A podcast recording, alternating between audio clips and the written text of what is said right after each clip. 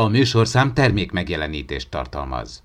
Az emtv.hu kiemelt partnere a Volt 51 Gamer Bar, 6. kerület, Ó utca 51, Budapesten, az Oktogonnál. 12 éven aluliak számára nem ajánlott. Az emtv.hu és az űrszekerek kapcsolatfelvétel napja programsorozatának együttműködő partnere az RTL Spike és a Direct Dub Synchron Studio.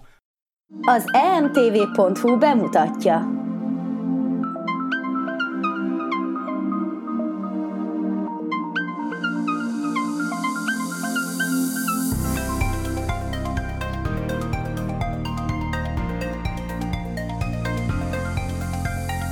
Ez itt a Parallaxis kerekasztal, a kapcsolatfelvétel napi űrszekerek közösség találkozóról, a Volt 51 Gamervárból. A fedélzeten Szórádi Erika, Holnándor, Vince Miklós és Farkas Csaba. Újból üdvözöllek benneteket, a Parallaxis kerekasztal beszélgetés most kezdődik. Tudományos és fantasztikus kerekasztal beszélgetés Vince Miklós fizikus, az MTA ELTE elméleti fizika kutatócsoport tudományos főmunkatársa közreműködésével. Miklós egyébként egyben a Parallaxis Podcast állandó tagja is, Farkas Csaba és Horváth Ádám Tamás mellett. Van egy küldetésünk, mielőtt a tudományos okfejtést elkezdjük, ami különböző kérdésekből, illetve állításokból áll, és ebből kell nektek kiraknotok, ha minden igaz, egy végeredményt. Elmondom azért a biztonság kedvéért a médiazabálók panelen is elhangzott kérdést, és akkor mindenki tudja pótolni, aki esetleg most érkezett, vagy nem volt itt akkor. Tehát most, amit mondani fogok, az a média zabálók panelen elhangzott kérdés, ami úgy szólt, hogy hány teljes év telt el a kapcsolatfelvétel című Star Trek film magyarországi bemutatója óta, tehát a teljes évet kérdezzük. És akkor most jön a Parallaxis panelnek a kérdése, jól figyeljetek, az Enterprise regisztrációs számának az összege. Tehát mi az Enterprise regisztrációs száma, de nem erre vagyunk kíváncsiak, hanem azoknak a számoknak az összegére. Gondolom az algebra szabályainak megfelelően négy darab egyegyű számot össze kell adni, jól gondolom Ádám? Igen. Tehát ha már tudományos a podcast, vagy a kerekasztal, akkor úgy gondolom, hogy ezeket a dolgokat tisztázzuk le rendesen. Kapcsolatfelvétel napja van most, és a filmekben azt látjuk, hogy megjelennek mondjuk különböző csészealja, vulkániak adott esetben a Star Trekben, de hogy néz ki egy realisztikus kapcsolatfelvétel, mondjuk észreveszünk egy bolygót, ahol civilizáció van, tutira biztosra vehetjük, hogy ott van valaki, oda küldünk mondjuk egy fény sorozatot, egy prim számot, és akkor ott több száz év múlva ö, megkapják és azt mondják, hogy á, prim számok, és ők is küldenek egy fénysorozatot, és akkor mi is több száz év múlva megkapjuk, hogy ó, ők dekódolták, értelmes civilizáció, megkapták az üzenetet, és akkor így tudnánk beszélgetni. Ez egy kérdés, hogy vajon így nézne ki, de egyáltalán hogyan vennénk észre, hogy ott van egy civilizáció. Ha jól tudom, létezik egy úgynevezett Kardashev skála, ami megmutatja nekünk a bolygókat, hogy milyen szinten állnak energetikailag. Ugye itt három típus ismert a szakirodalomban. Az egyik az az egyes típusú bolygó, ami a bolygó teljes energiakészletét uralja, a kettes az pedig a csillagrendszer és a környező terület energiakészlete. A hármas az egy kicsit nagy ugrás, mert az már egy egész galaxisnak az energiakészletével rendelkezik. Azért egy ilyen civilizáció az már feltűnő tud lenni, gondolom egy ilyet már azért még látnánk, hogyha létezne ilyen. Persze nem akkor, hogyha múlt héten léptek szintet, hanem mondjuk, hogyha létezne régóta egy ilyen civilizáció, akkor gondolom azt mi már észlelnénk és látnánk, hogy, hogy ott vannak. Igazam van? Szerintem nem. Üdvözlöm a tisztelt hallgatóságot, de egyébként nagyon jó volt ez a felvezetés.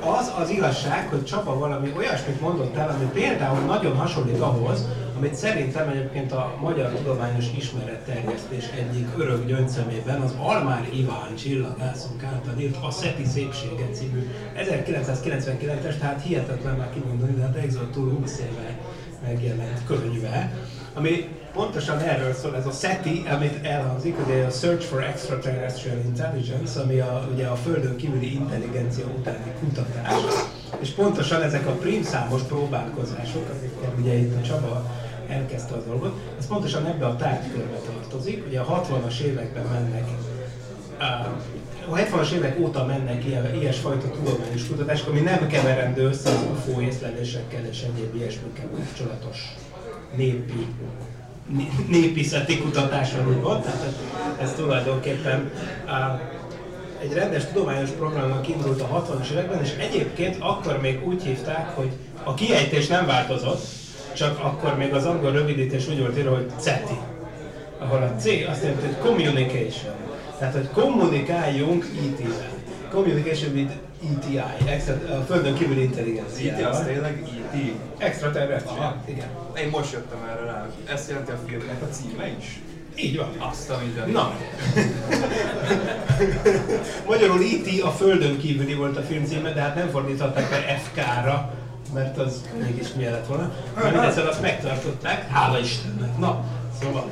Egyébként például Teller fizikusunk, aki kiment Amerikába, és Edward Tellernek hívták, nagyon büszke volt a monogramjára, hogy IT, mert hogy a magyarokról erre az a hír járta, hogy ugye marslakók voltak, hiszen azért olyan okosak a, a Atombomba programban részt vett magyar kutatók, mert hogy csak is a marsról jöttek, meg eleve senki nem érti a nyelvüket, ugye, és akkor ez mindjárt el is vezet, az, e- erre még vissza fogunk térni, ezt nem véletlenül hoztam most elő. De szóval a lényeg, lényeg az, hogy úgy hívták, hogy CETI, kommunikáljunk IT-vel. Na már most, aztán utána gyorsan rájöttek, hogy ez valószínűleg hülyeség éppen amiatt, amit te mondtál, hiszen a kommunikáció még a fénysebességgel is történik, mint hogy ezek a rádiójelek mennek. Ugye gondoljuk bele, hogy a legközelebbi csillag négy fényévnyire van. Véletlenül olyan mázlink van, hogy ott már napot nem számítva, 8 fényperc, de napon nem lakik senki. Szóval a tudásom szerint. Szóval a, a leg, legközelebbi csillag, hogyha körülötte kering egy földtípusú bolygó. Nem, én nem igaz, az én vagyok mennyusban, láttam, hogy oda mentek a napra, és leszálltak. Mindig ezt a példát mondod csak. Igen, igen. Igen. Na, szóval ezt leszámítva valóban az van, hogy írtatlan távolságok vannak természetesen. Ugye a fényév az azt jelenti, hogy a fény vagy a rádió hullám egy év alatt megtesz akkor a távolságot, és a legközelebbi csillagig négy évig megy a fény, fényjel, és onnan vissza még négy év, és ez persze a rádiójelre is igaz, ami szintén fénysebességgel terjed. Tehát ha mi kiküldünk egy prímszám sorozatot, és mondjuk nem, nincs olyan mázlink, hogy a legközelebbi csillagon raknak, hanem mondjuk csak 100 fényévnyire raknak, amire azért lényegesen nagyobb az esély például, akkor gondoljuk bele, hogy 200 évbe telik a válasz, ha egyáltalán van ott a tulajdonon valaki, aki olyas valaki, mint mi, és egy nagyon hasonló rádióvevővel rendelkezik, ami azért lássuk be elég kevés erre az esély. És akkor hogy ők válaszoltak volna, hát ugye ez lett volna a kommunikáció. Szóval látjuk, hogy ebben lett kommunikáció, úgyhogy átnevezték szépen csöbben Search for Extraterrestrial Intelligence-re, tehát kutatás, keresés. Az angol kiejtés az maradt SETI, tehát ez volt a trükk, csak a C helyettes lett. És hát ez azóta egy tudomány ággá terebélyesedett mindenféle vadhajtásokkal. Az egyik ilyen vadhajtás amúgy, az pontosan ez a Kardasev civilizáció kérdése, mert elborult szovjet tudósok a 60-as években nem ártalottak odáig eljutni. Lehet, hogy jobban kapcsoljuk ezt az egész? Vagy próbáld meg ezzel. Jó, de ezt mindenképp kikapcsoljuk, mert ő a gerjedős. Igen? Ő a gerjedős. Az a lényeg, hogy ne tartsuk arra, csak ugye, igen. Na, szóval, hogy a, a, szovjet tudomány és technikától ugye nem áll távol a, a geomérnökség, ugye? Hát nem véletlenül tudjuk, hogy az 50-es években ugye komoly tervek születtek a folyók irányának a megfordítására Stalin generalissimus alatt, hogy így lehessen termővételi más területeket, stb. stb. Tehát uh, tulajdonképpen az, hogy ilyen projektek tényleg léteztek, hogy ha, ha aknázzuk ki minél inkább a meglévő ener- energiát, ami ezzel a bolygón van, és akkor e, e szülte meg ezt a Kardasev civilizáció gondolatát, hogy egyes típusú Kardasev civilizáció lenne, egy olyan kozmikus civilizáció, ami az adott bolygójának teljes energiáját kihasználja. De mi már majdnem az. Mi már majdnem Oda vagyunk. ugye? Az emberiség jelenleg olyan 75%-nál tart. Tehát ez azt jelenti, hogy, hogy, eh, hogy valóban a bolygóra jutó energia, aminek a nagy része persze természetesen napenergia, csak annak mindenféle közvetett formája. Ugye hát végül is az is napenergia, hogyha mi földgázt bányászunk, ha nagyon akarjuk, hiszen a napfény nélkül nem jöttek volna azok az élőlények több millió évvel ezelőtt, amik aztán lebomlottak és foszilis energiaforrássá váltak, stb. stb. Tehát végül is az egésznek a nagy energiaforrása nap, ennek egy kicsi része jut a Földre, de azt próbáljuk mindenféle formában kihasználni. Ilyen értelemben a szélenergia és napenergia, hiszen szél se lenne, hogyha nem sütné a bolygó egyik felét a nap, a másik felé meg nem lenne sötét. Tehát végül is tulajdonképpen kijelenthetjük, hogy a naprendszernek az energiaforrása majdnem 100%-ban a nap és hát ugye azóta ebből élünk, az emberiség a földre eső energiának mindenféle formájában beleértve az izotopokat, amikben a paksi atomerő működik, tehát jelenleg a 75%-át használjuk ki kb. Ezzel még nem vagyunk a Kardashev által definiált egyes civilizáció, az akkor lennénk, hogyha a föld, föld teljes energiakészletét használnak. Akkor mondtad a Kardashev 2-t, az már a csillag teljes energiáját kihasználja. Na ez már érdekes. Hogy lehet egy csillagnak a teljes energiáját kihasználni, amikor ugye eleve a Földre csak kevés jut? Dyson gömb segítségével. Dyson gömb segítségével? Így van. Na most, de mi a, nézd, ez csak egy szó. A Dyson az a Kardashev kortársa volt, egy elborult csillagász, ezúttal Amerikából, aki ugye kitalálta, hogy nyilván úgy lehetne az energiát a legjobban uh, kihasználni, hogyha mondjuk, képzeljük el, hogy már űrhajózó civilizáció lévén mondjuk a földpálya sugará, sugarányi gömböt építenénk a nap körül. Amíg van ennyi anyag az univerzumban, így Van, ezt meg lehet csinálni, sőt, még akár a kisbolygó övezetből is ki lehetne termelni. Tulajdonképpen egy nagyon vékony gömböt, Tessék. amivel körbevesszük a napot, és ezzel tulajdonképpen mondjuk, ha úgy tetszik, napelemek, vagy hasonlók segítségével felfogjuk az energiát. ciklusban teljesen ígérhető. Igen. Igen. Igen. volt egy Dyson gömbös epizód. Na most ez azért érdek, ez azért, most miért merült fel azon túl, hogy természetesen ez itt a szellemi maszturbáció tárgyköre volt már a 60-as években is, de ez azért merült föl, mert hogy egy ilyet ki lehetne mutatni. Mert hogyha egy csillag köré lenne építve egy gömb, akkor annak a csillagnak a fénye, vagyis nem csak a fénye, hanem mondjuk az infravörös, meg az ultraibolya, meg egyéb hullámos tartományban megsugárzása, az eltérne a megszokottól. A csillagoknak jól ismert, mert napnak is, meg az összes csillagnak is jól ismert fizika alaptörvénye által meghatározott sugárzási spektruma van.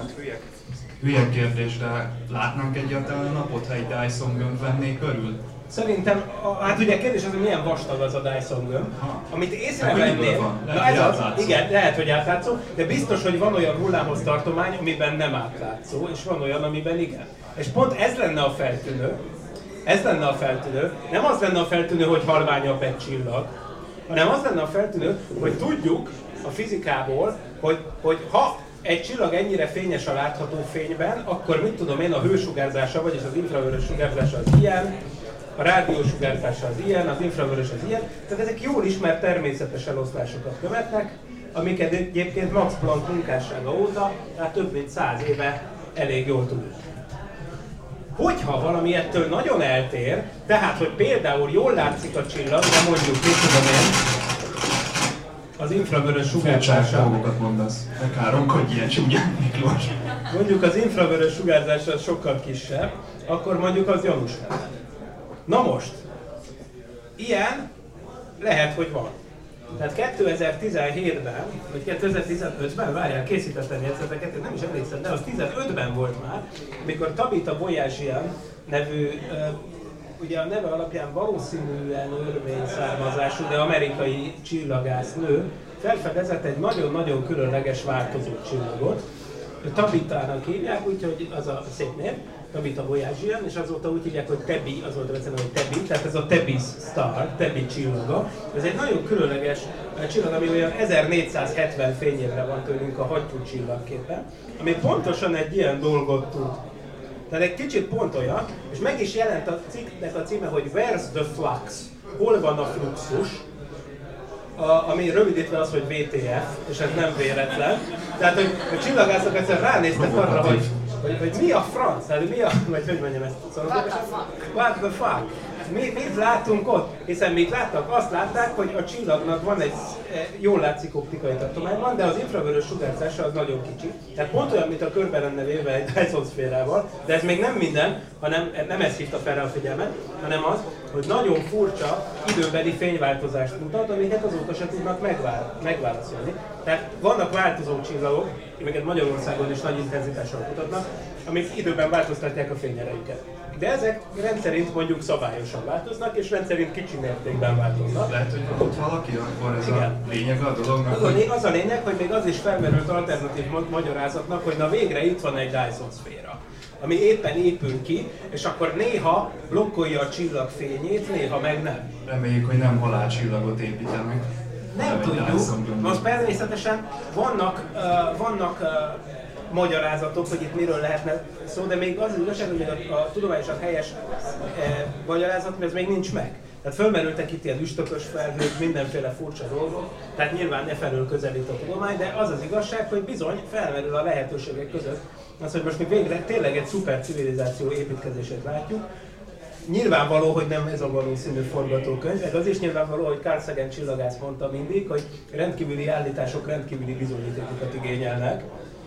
Tehát ez egy rendkívüli állítás lenne, hogy itt épül egy Dyson szféra, vagy egy kozmikus civilizáció szféra. De akkor ez egy szerencsejáték, ez, a, ez az egész földön kívüli élet utáni kutatás, olyan, mintha bemenne két ember egy hatalmas bevásárlóközpontba, hogyha találkoznak, akkor mondjuk szerelem első látásra, de semmi nem garantálja, hogy ők meglátják egymást, mert lehet, hogy elmegy egyik a másik háta mögött, amikor tejet vesz, vagy nem tudom. Vagy Tehát hogy az egyik mondjuk egy milliárd évvel korábban megy a múltba. mondjuk vegyük azt, hogy egyszerre mennek be. De ez, a, ez is egy fontos kérdés. Igen. Tehát, hogy nem csak térben, hanem időben is egybe kell esni a kis civilizációkról ahhoz, hogy tudjanak egymással beszélgetni. Ez egy nagyon fontos másik kérdésre visz át minket, hogy mennyi egy civilizáció élettartama. Tehát az emberiség kb. 100 éve tud rádiózni, tehát 100 évvel ezelőtti emberiséget esélytelen lett volna kívülről észrevenni. Az már mondjuk 1962-ben, amikor volt a kubai rakétaválság, az már majdnem eljutott oda, tehát rögtön 62 év alatt kb. majdnem eljutott oda, hogy teljes mértékben visszabombázza saját magát az És akkor most mi láthatóak És- vagyunk ebben a formában? Amúgy igen, mi nagyon jól láthatóak vagyunk, viszont pont ezt akartam mondani ezzel a Dyson szférával, hogy a 60-as években valóban ez a klasszikus szeti volt a divat, a rádiótávcsövekkel, prímszámokkal. Mostanában elkezd, és még az Almár Iván kitűdő könyve idejében, 1999-ben is mindenkinek ajánlom olvasásra. De azóta, mintha eltolódna a hangsúly oda, Nyugodtan mondjuk, mutatom de, közben. de minden, már csak antikváriumban tudjátok.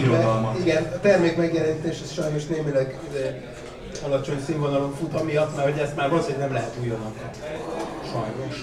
Na, Antikváriumban lehet, hogy még megtalálják az érdeklődők. na viszont, hogy, hogy, hogy azóta inkább áttolódott oda a hangsúly, hogy a földön kívüli civilizációk épít, mesterséges eh, építményeinek vagy, vagy nyomainak a keresése.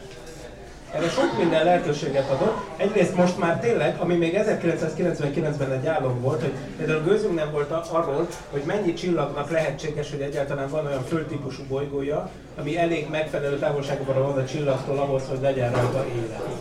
Arról még ugye akkor semmit nem tudtunk.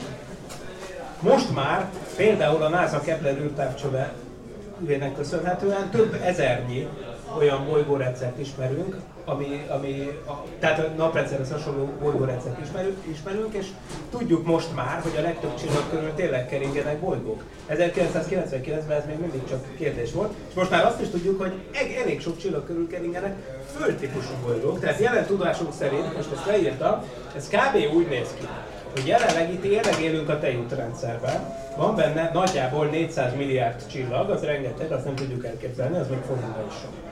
Tehát 400 milliárd csillag, az a stadion negyedértékben is nagyon. Na már most, abból jelen, azt hiszük, hogy van kb. 20 milliárd napszerű csillag, és annak körülbelül a 20%-ában lehetséges nem földszerű bolygó, hanem olyan földszerű bolygó, ami megfelelő távolságra van a csillagtól. Vagyis ebben az úgynevezett lakható zónában van, ami se nem túl hideg, se nem túl meleg. Nem is kell túl messzire menni, az emlegetett legközelebbi csillag, a Proxima Centauri körül is van egy ilyen, föld, föl, földnél kicsit nagyobb, távolságát tekintve lakhatónak tűnő bolygó. Ez még mindig a jelenlegi a tejút rendszerben nagyjából 100 ezer bolygót jelent, ami úgy elvileg első közelítésben alkalmas lenne az életre. Na már most ugye ez rengeteg, Tök jó, csak van egy valaki ott, aki... és akkor igen, innen, innen jönnének meg a különböző faktorok. De ha, de ha van, oké. Milyen valószínűség, oké, hogy van életre, létrejöttére lehetőség, de milyen valószínűséggel jön létre? Az valami szükségszerű, hogy élet létrejön, vagy valami tök véletlen? Ugye például itt kapcsolódik a dologba például a, a marsi élet kutatása. Ez igenis fontos, mert jelenleg nincs a marson élet, de valószínűleg, ha csak nem nagyon a felszín alatt. De lehetséges, igen könnyen lehet, sőt vannak arra utaló nyomok, hogy több száz millió évvel ezelőtt baktériumok élhettek a marson. Ugye vannak ilyen baktérium fosszíliák, amiket Marsról származó meteoritokban találtak 1996-ban. Na már most a, a, azért küldik szakmányban az űrszondákat a Marsra, hogy végső soron erre a kérdésre keressék a választ. Na most ez azért fontos, mert hogyha a Marson kialakult az élet, és a Földön is kialakult az élet, és a kettő egymástól független, akkor az azt arra utalhat, hogy ez tulajdonképpen egy baromi gyakori dolog. Tehát ha egy naprendszerben van legalább két olyan bolygó, amin egymástól függetlenül elindult az élet keletkezés, akkor bizony azt lehet mondani, hogy kb. az élet az utat tör rögtön akkor is, amikor még nincs élet. Az tudjuk, az élet az nagyon makacs, de hogy az élet, az első lépés, amikor a legelső reprodukcióra képes élőlény létrejön, Mondom, az evolúció az kb. úgy sima ügy, mert azt tudjuk, hogy ugye Jan Malcolm meg a Jurassic Park óta tudjuk, hogy az élet utat tör, de hogy, a, hogy, a, hogy az első lépés az mennyire valószínű, arról ugye gőzünk nincs. Tehát tök jó lenne látni egy másikat. Persze, ha Marson találunk életet, abból még mindig nem következne, hogy független. Mert komoly teóriák vannak, ezt pánspermiának hívják, ami azt jelenti, hogy a bolygók egymást össze tudják fertőzni élettel. Ez elég hülyén hangzik, de mint hogy mondtuk, hogy a Marsról meteoritokban kövületek, akár baktérium kövületek eljuthattak a Földre.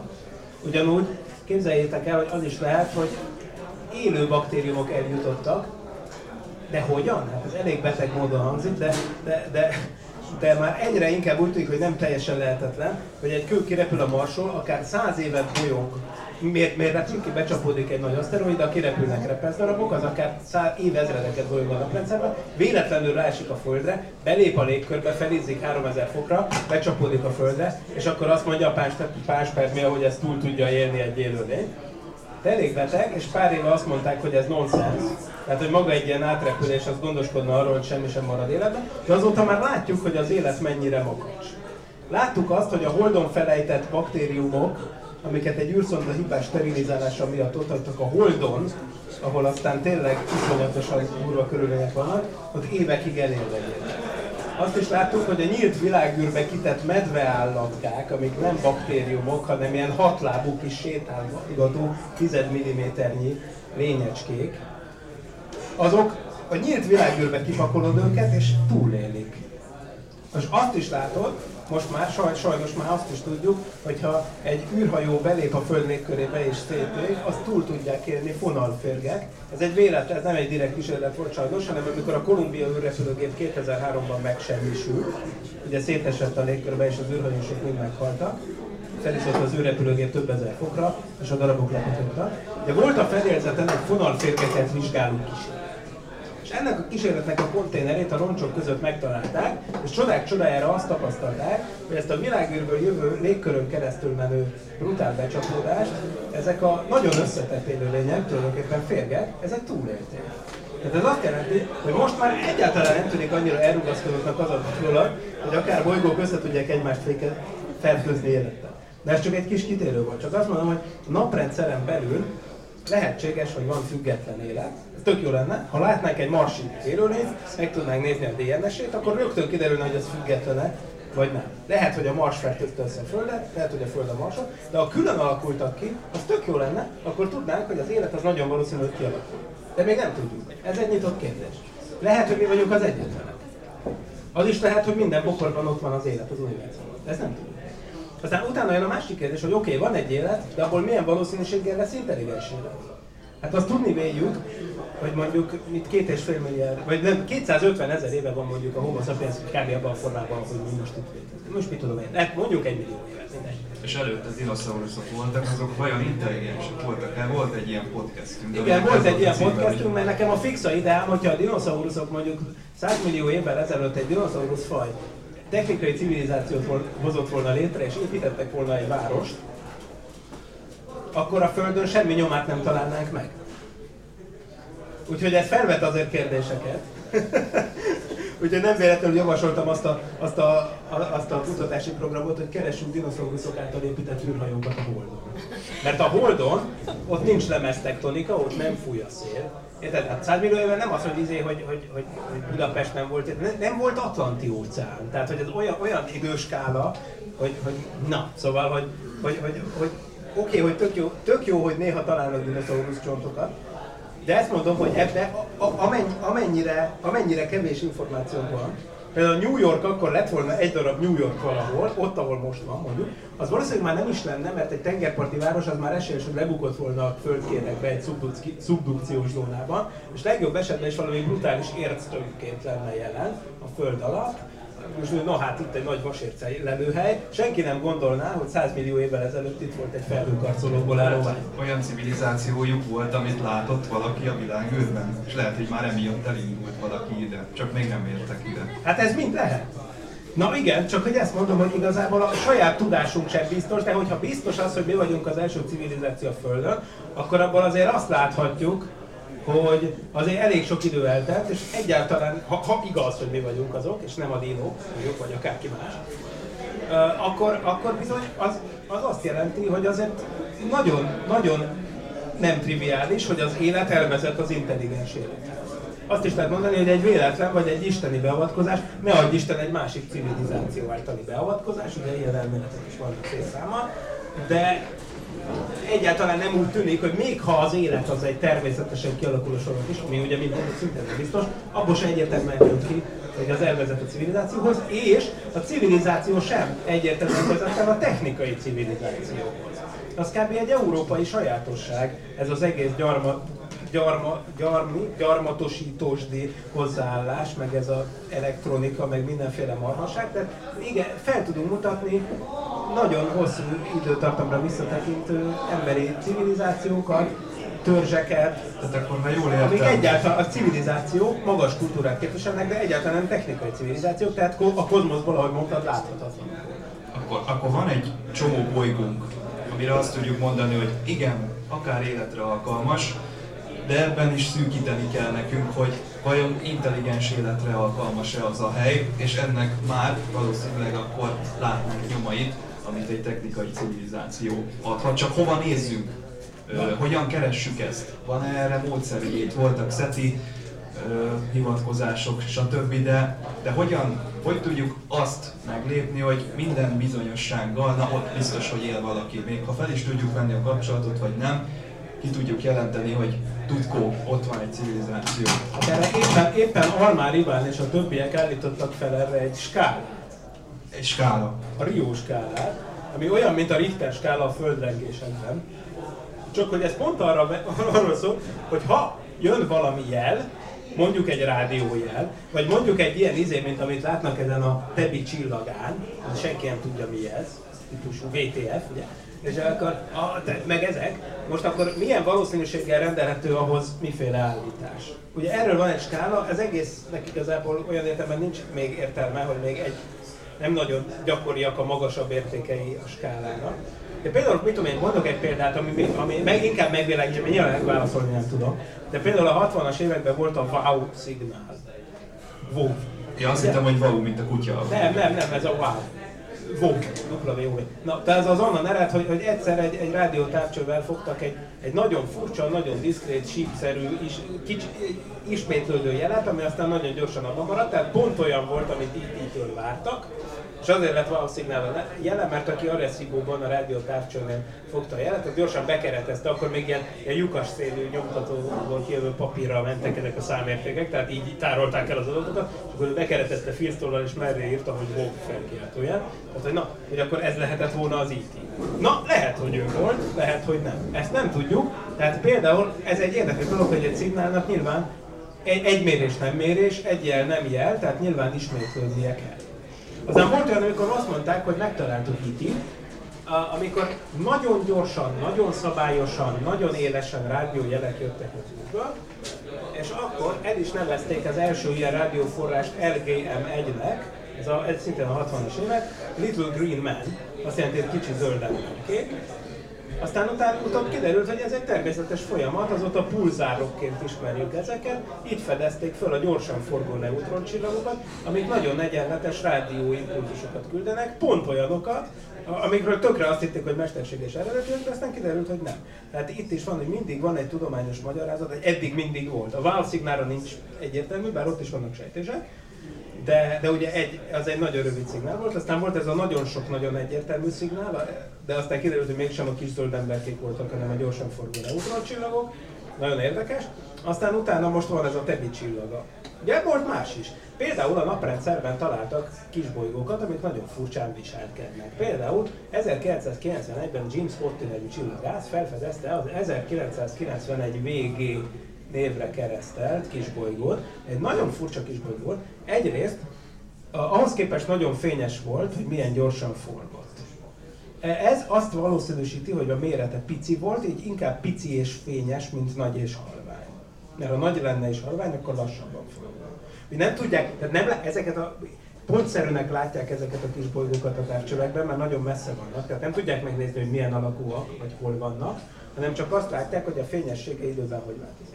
Nem csak ez volt a furcsa, hanem hogy egy olyan pályán keringett, ami nagyon furcsa és instabil, pont olyan, hogy 50 évente nagyon megközelíti a Földet.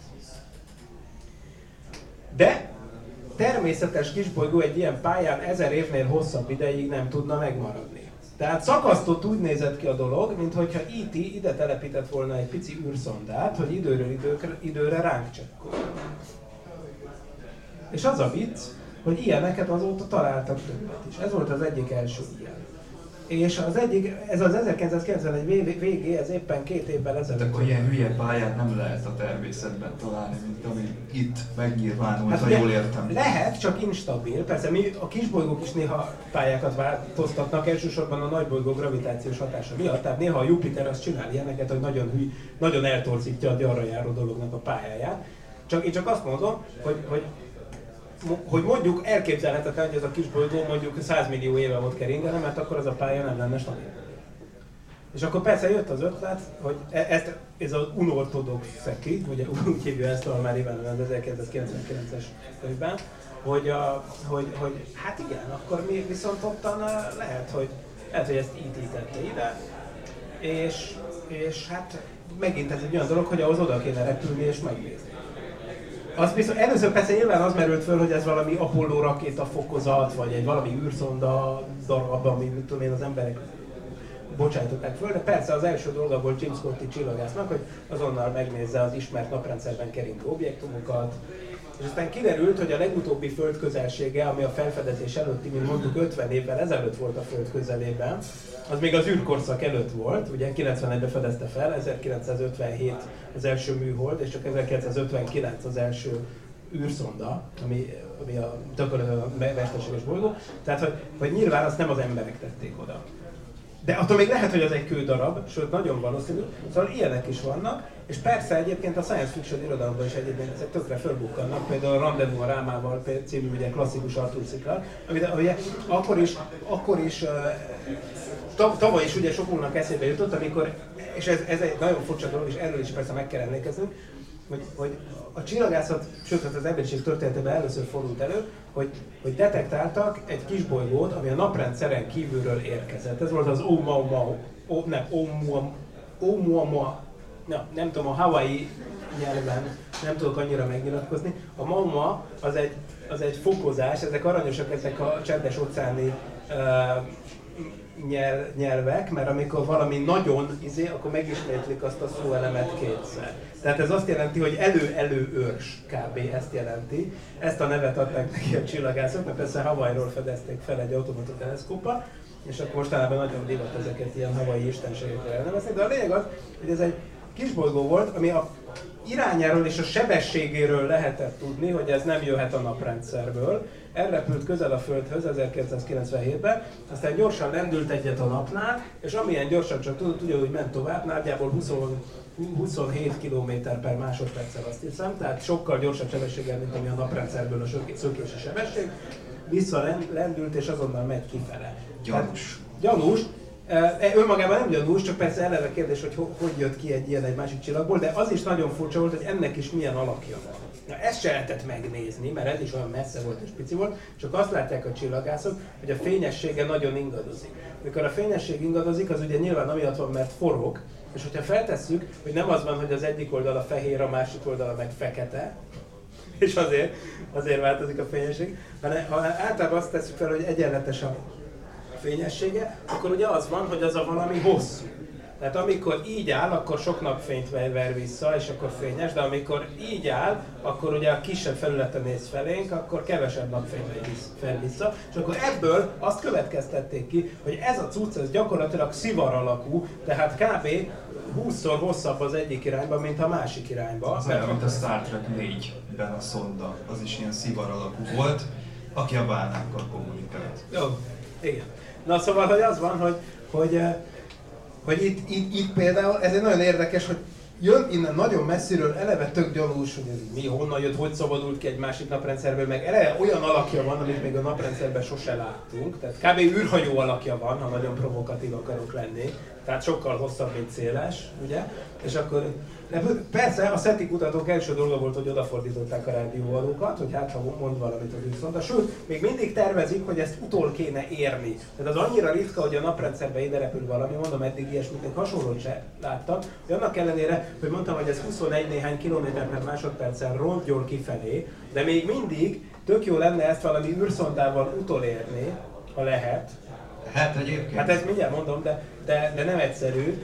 De Jó lenne, nem? igen, igen, mert hát még így is valószínűleg, valószínűleg még így is évtizedekbe terül kellene nyilván utolérni, de valószínűleg még mindig ez az egyetlen esélyünk a belátható jövőbe, hogy ta- tanulmányozunk bármit, még akkor is, ha csak az egy kődarab, akkor is rohadt érdekes, mert ez egy másik csillagrendszerből jön. Amúgy igen, azt hiszem, hogy a Lira csillagkép irányából jön egyébként. De az, vagyis hát egészen konkrétan a Vega csillag irányából jön, de az nem jelenti azt, hogy onnan küldték, mert ha, onnan indult volna, akkor annak a repülési ideje a jelenlegi sebességével az ugye 600 ezer év lett volna, tehát ez a bigyó 600 ezer év alatt ért ide. Viszont akkor még a Vega nem ott volt. Tehát az egy relatíve közel levő csillag, és a csillagok is mozognak egymáshoz képest, és azért 600 ezer év alatt nem mozog, szóval mindegy, nem tudjuk Meg hát kinek van annyi ideje, hogy elküld egy szondát, 600 ezer évig jön, és akkor visszajön megint 600 ezer év, és akkor egy ilyen 12 millió év alatt gyakorlatilag kiderítenek rólunk valamit. Na ez a másik dolog, hogy nem tudjuk az IT-nek az időskáláját. Tehát lehet, hogy nekik ez egy pillanat. Gőzünk sincs. Tehát olyan lények, akiknek nem úgy telik az idő, mint nekünk. Hát nekünk, nézd, mivel hogy szerintem én Einsteinnek azért kénytelenek leszünk el, elhívni, bár tudom, hogy egy Star Trek rendezvény ez nem túl népszerű, és hát mi tényleg próbálkoztunk múltkor megmagyarázni a Warp Drive-ot, de azt hiszem, hogy azért komolyabb pénzeket tettünk föl arra, hogy nem tudunk a fénysebességnél gyorsabban repülni. Ami azt jelenti, hogy ha mi tényleg gyarmatosítani akarjuk a gal- galaxist, már pedig nyilván rohadtul gyarmatosítani akarjuk, a leg- akkor sokkal egyszerűbb abba az irányba menni, és az orvostudomány azért ezt sokkal jobban közelíti, mint az űrkutatás a fénysebességet, hogy érjünk örökké. Tehát, hogy lehet, hogy az agyunk áttölthető legyen valamiben, mint a bor. Tehát vannak lehetőségek, amivel egy civilizáció nagyon lassú, tehát a- ami úgymond le tudja magát lassítani. Hát miért nem volna lehetséges? Arról nem is beszélve, hogy egyébként éppen a, a, a Bu- budapesti születés, ugye Neumann János ötlete volt a Neumann replikátorok, Neumann automaták ötlete. De tulajdonképpen annyi, hogy, hogy lé, természetesen léteznek, miért ne létezhetnének olyan gépek, amik önmagukról másolatokat tudnak készíteni, hogyha nyersanyagot találnak hozzá. Ezek olyan replikátorok, tehát olyan kis ügyes, okos Neumann szondáknak hívják ezeket, ami oda repül egy bolygóra, talál nyersanyagot, intelligens okos, kibányásza, megépíti a saját kis másolatait, és akkor azok szépen mennek tovább. De ma És- már vannak olyan VR meg haptikus rendszerek, amiknek a segítségével akár át is élhetjük. Tehát hogyha olyan szondát tudunk kiküldeni, aminek mondjuk olyan végtagjai vannak, mint egy embernek, akkor akár otthonról is mondjuk megfoghatunk egy követ azon a bolygón. Talán ez is, ez is részeredmény, vagy ez is Nézd, egy hát eh, ahhoz ugye megint az van, hogy a rádió jelfénysebessége jön. Úgyhogy ha a Marson akarsz tapizni, ilyen virtuális valóság sisakkal, akkor az ugye neked legalább fél órába telik, mert már maga a Mars hozzánk legközelebbi bolygó is 15 fénypercre van úgy átlagosan az egyik irányba, meg mire visszajön a Mars. Szóval az, de most nem ezt akarom mondani, hanem csak azt, hogyha lennének ilyen egymásról, önmagukról másolatot készítő, tehát ilyen módon a vírusokhoz hasonlóan szaporodó űrszondák, akkor tulajdonképpen egy röpke mostani repülési sebességek mellett is röpke két millió év alatt lehetne gyarmatosítani az egész rohadt Jó hangzik. Hát a, két millió év a 13,6 milliárd évhez képest, ami az univerzum kora, az egy semmiség. És egyébként itt merül fel a kérdés, hogy igen, és akkor ha ez így lehetséges, akkor hol van mindenki? És akkor persze itt jöhetnek az ilyen válaszok, hogy lehet, hogy van kozmikus állatkert hipotézis, hogy tulajdonképpen egy rezervátumban vagyunk, és direkt mindenki csontben van. Miért lehetne? Vagy mint egy ilyen Truman Show, hogy mindenki figyel, csak nem, nem akarják, hogy mi is lássuk őket. Igen, igen, vagy mint a, a igen, vagy mint a Gyermekkor vége című másik. Clarke klasszikusban, ugye, amikor az van, hogy, hogy direkt akkor lépnek kapcsolatba a, a civilizációk, amikor látják, hogy az emberiség már elért egy adott fejlettségi szintet. Vagy lehet, hogy már köztünk vannak. Vagy amit a Hawking szokott mondani, hogy mindenki itt van, csak ránk se hederítenek, mert annyival magasabb a fejlettségi szintük, hogy mint hogy mi sem állunk le a hangyákkal beszélgetni, rendszerint. Ők is pont nem tudom, tehát az anyagcsere folyamataikat pont a ránk És irányítja. a Hawking mintha azt is mondta volna, hogy ne is akarjunk. Tehát, hogyha valaki mondjuk közel olyan fejlett, vagy kicsit fejlettebb, mint mi, és találkozunk velük, akkor annak nem lesz jó vége. Hát Hogy igen. számolták ki, hogy 13 milliárd Éves az univerzum? Igen, az univerzum. Hát ez nagyon íz. E, na, ez egy hosszabb előadás, de nagyon leegyszerűsítve, nagyon-nagyon-nagyon zanzásítva, az van, hogy az 1920-as években rájöttek, hogy a galaxi, hogy az egész univerzum távol. Ez azt jelenti, hogy észrevették, hogy a galaxisok távolodnak, nem az, hogy látták, hogy mozognak, csak egyszerűen azt látták, hogy a fényük az vörösebb. Eh, Ugyanamiatt, mint amiatt a mentőautó, hogyha messze megy tőlünk, akkor mélyül a hangja. Ugyanamiatt a csillagok, hogyha gyorsan mennek elfele, vagy a galaxisok, ha gyorsan mennek elfele, akkor a fényük elcsúszik a vörösbe. Ez a Doppler effektus. Ebből a vörös eltolódásból ki tudták számolni, hogy milyen sebességgel távolodnak egymástól a galaxisok. Abból vissza tudták számolni nagyjából, hogy mikor voltak ugyanott. Az volt az ősrobbanás. Most nagyon-nagyon leegyszerűsítettem a dolgot, de nagyságrendileg ebből már kijön egy olyan, hogy 10-20 milliárd év.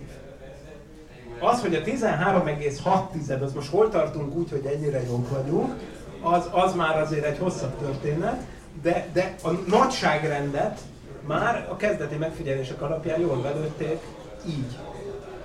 Igen. Ebből az egyszerű gondolatból, hogy látod, hogy milyen messze vannak a többiek, és látod, hogy mindenki fut el tőled messze, és akkor visszaszámolod, hogy hol volt, mikor volt az, hogy mindenki ugyanott volt. Igen, olyan, mintha tőlük futna mindenki, de valójában mindenkitől mindenki fut. Tehát Igen. Aki, aki ott nézi, az, az is azt tapasztalja, hogy tőle távolodnak a dolgok, meg mi is azt tapasztaljuk, de mi is távolodunk tőlük akkor ezek szerint. Tehát mindenki Igen, ezt úgy szoktuk jön. mondani, mint hogyha egy lufit fújunk föl, és rárajzolunk egy csomó pöttyöt, és felfújjuk a lufit. Minden pötty úgy látja, hogy minden pötty tőle távolodik. Hol van a közepe? Mert ha valaki középen van, akkor ő jól látja, hogy tőle távolodnak a pontok. Hát de nincs között. Na hát ez, ez az, amit én nem tudok megérteni, hogy miért nincs is.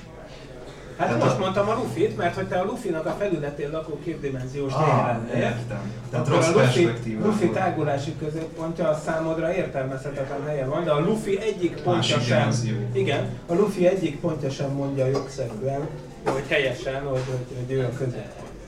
Mint hogy mi sem mondhatjuk. Meg itt is sem mondhatja, bárhol is legyen. Szóval azért vannak itt nyitott kérdések. Igen. Erika, mit szóltok ti ehhez? Ti is kérdezzetek bele. Miklós lehet terhelni bármilyen tudományos Én, én rendkívül élvezem a beszélgetést, viszont nagyon örülök, hogy a, legalább egy részét megértem. Én azt se értem, amit kérdeztem. Úgyhogy aktív kérdéseim nincsenek.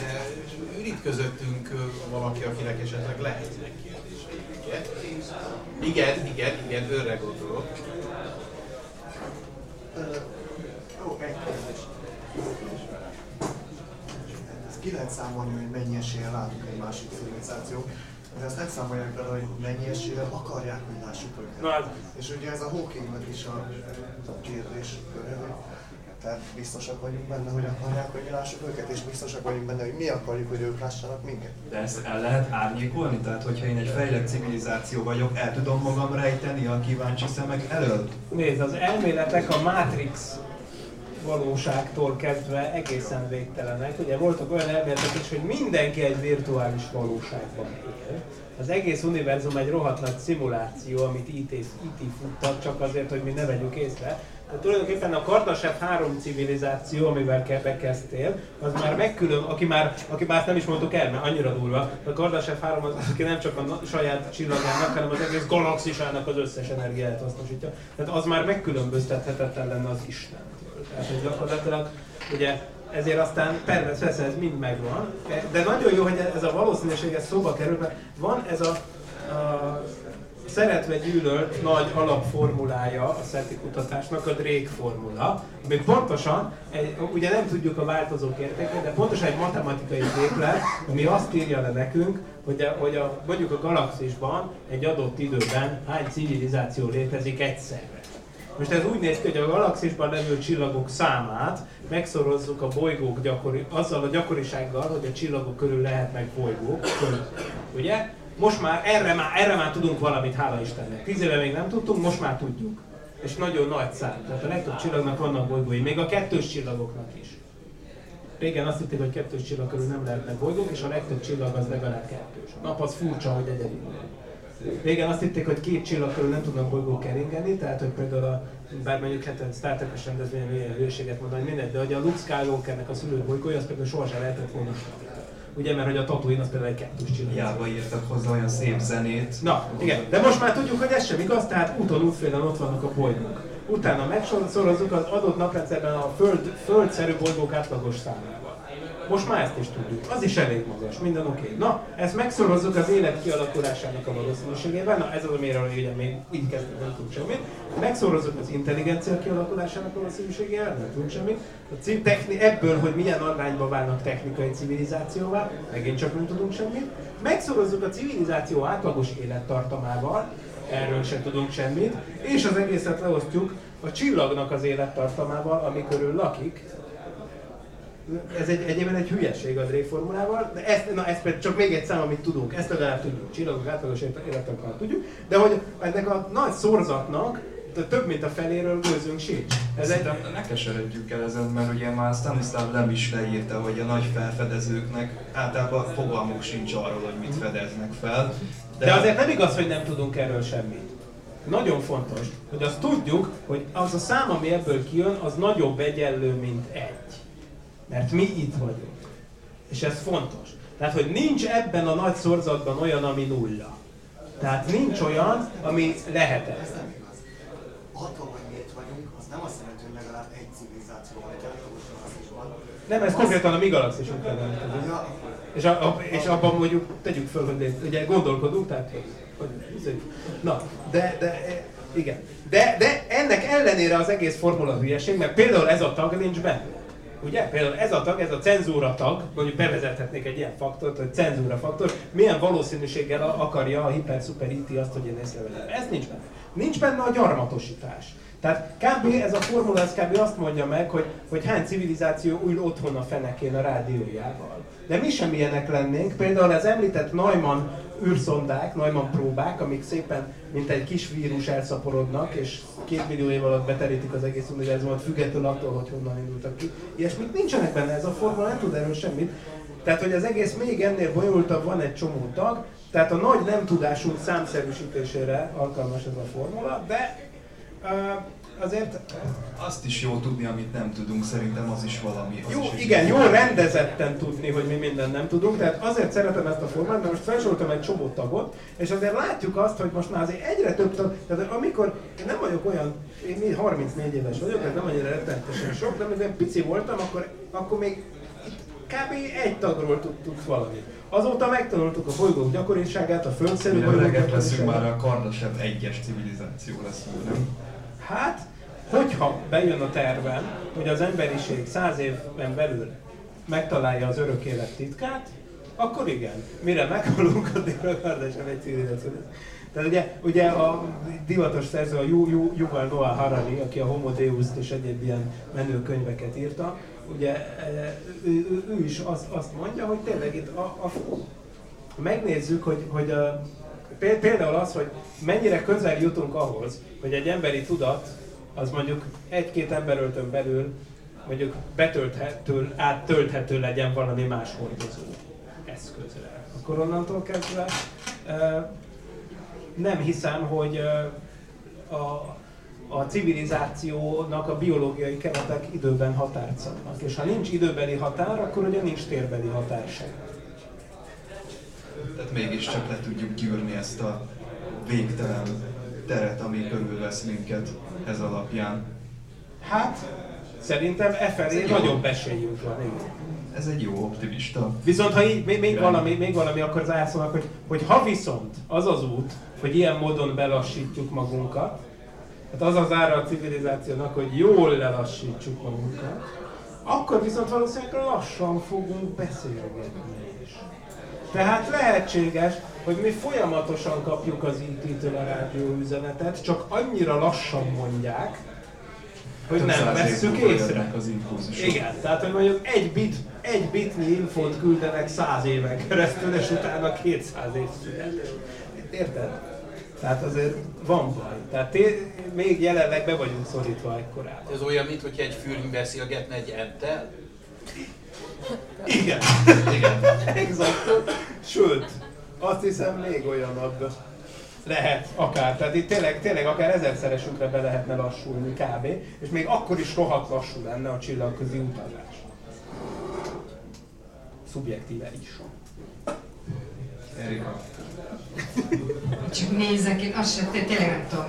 Én iszonyatosan izgalmas, amiről beszélsz, de hát felfogni nagyon nehéz. Tehát nehéz, mert ugye nem tudod megtapasztalni kézzel, nem kézzel fogható elmélet is. Ugye hát vannak, nyilván vannak a különböző számok, amiket már kiszámoltak, és arra nem mondhatom azt, hogy nem, nem valószínű, hiszen már, már ezeket a dolgokat tudjuk régóta, de számomra ez teljesen felfoghatatlan. Nekem, de az összes ilyen technikai dolog, én azt se hogy működik a számítógép. Tehát, hogy ezek a dolgok, amik ilyen tudományos számítás, technika, meg, meg fizika, nekem tőlem annyira messze van, hogy én nagyon ilyen röközkötött vagyok.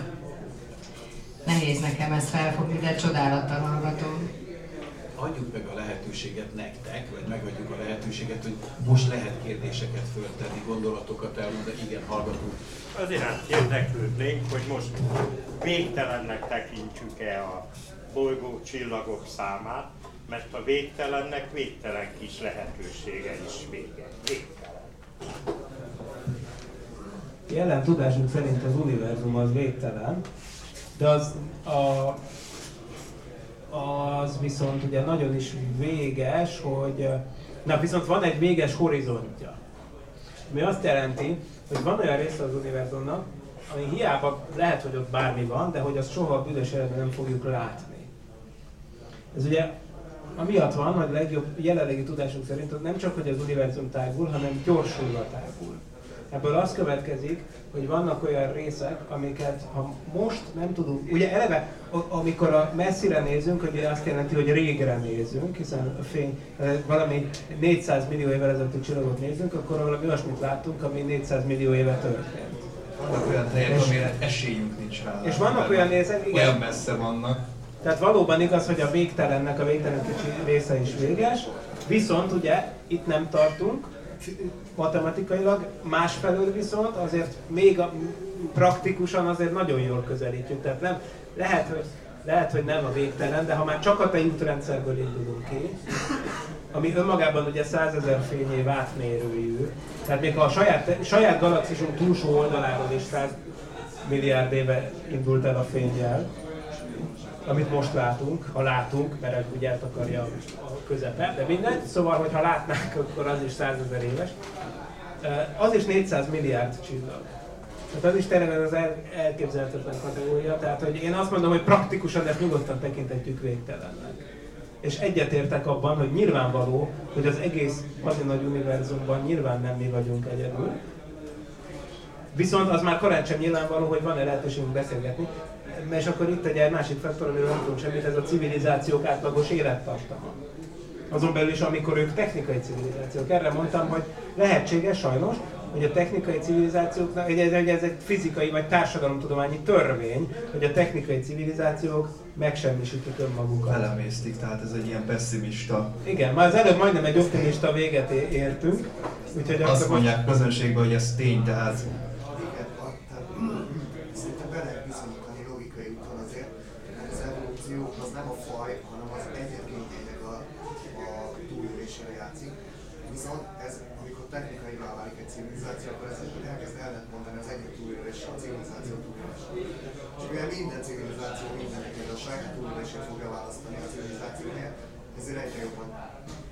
így van, de a kettő abban a határesetben, amit az előbb optimista forgatókönyvként megemlítettem, amikor az egyének végtelen ideig tudnak élni, az egy megoldást lehet. Mert egyébként világos, hogy van ez, hogy tényleg a civilizációk túlfejlődnek. Elég ilyen dumát hallunk mostanában, hogy hagyjuk ki. Hogy tényleg a civilizáció, amikor úgymond elér egy olyan olyan fejlettségi szintet, a, a, ez valóban tényleg a történelem is ezt mutatja, hogy azt egy idő után a lehanyatlás követi, vagy követte eddig. De hogyha egyszer kifejlesztjük az örök életet, vagy a majdnem örök, tehát most mit tudom én, 500 évig él egy ember, mit tudom én, tehát egy nagyságrendekkel nagyobb, akkor, akkor De viszont ez más egy, lesz a Ez az egy kulcs van, nem ketyeghetünk így el mondjuk örök élet nélkül nagyon hosszú ideig? Mert mindenképpen a pessimista hát a jelenlegi, jelenlegi dolgot felhasználva nem, mert azt már az 1960-as években kimutatták, hogy a, ugye vannak ilyen doomsday argumentek, tehát ilyen végítélet érvek, amik mindenféle mutató, beleértve az ember és a lélekszámát, meg a bolygó teljesítőképességét, meg egy, eleve néha még ilyen bézi statisztikai érveléseket is felhasználva, azt mondják, hogy hogy nagyon valószínűtlen, hogy a civilizáció ebben a formában el tudjon működni mondjuk száz évnél tovább.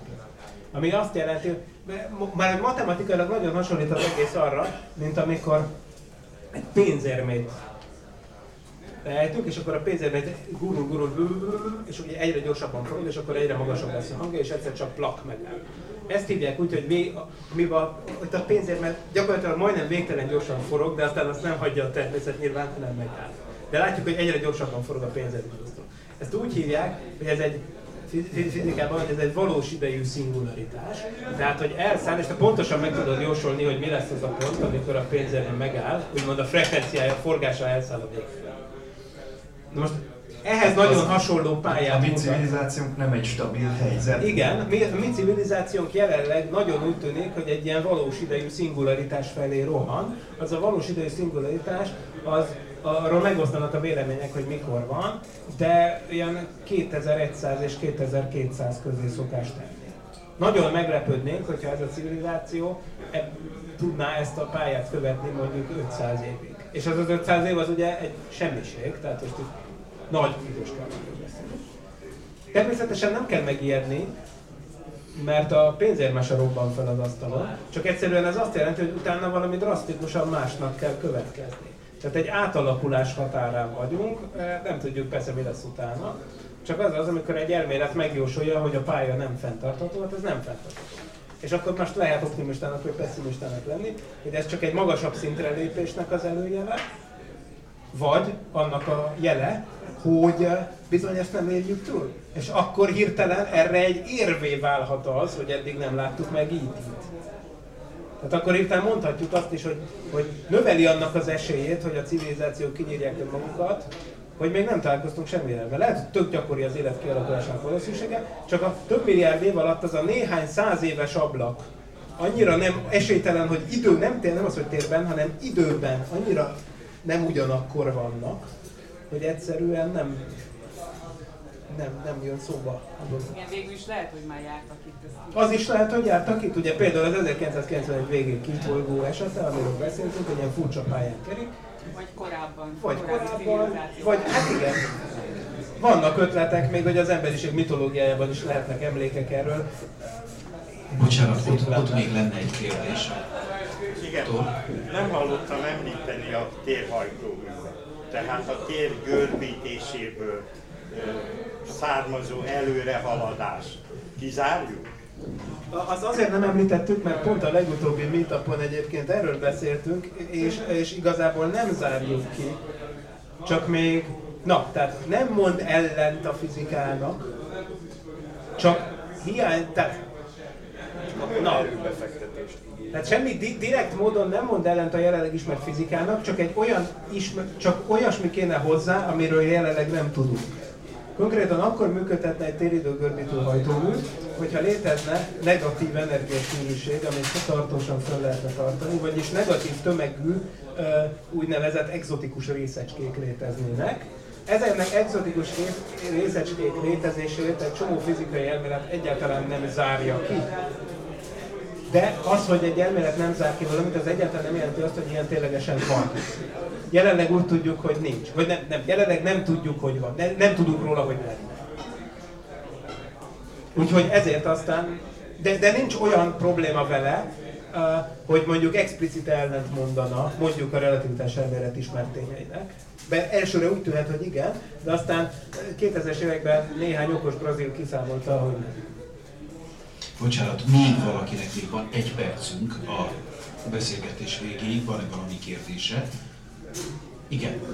Miből gondoljuk azt, hogy bárki is azt a mennyiséget részt és energiát belefektetni egy csillagok közötti űrhajó megépítésébe, ami a unokái unokáinak fog hasznot hozni, amikor a jelen civilizáció Marsra valószínűleg egy őrült milliárdos erőfeszítéseként fog eljutni, miközben három GPS rendszer kerig a bolygó körül, amelyeknek a költségének a töredékéből már gyakorlatosítható lett volna.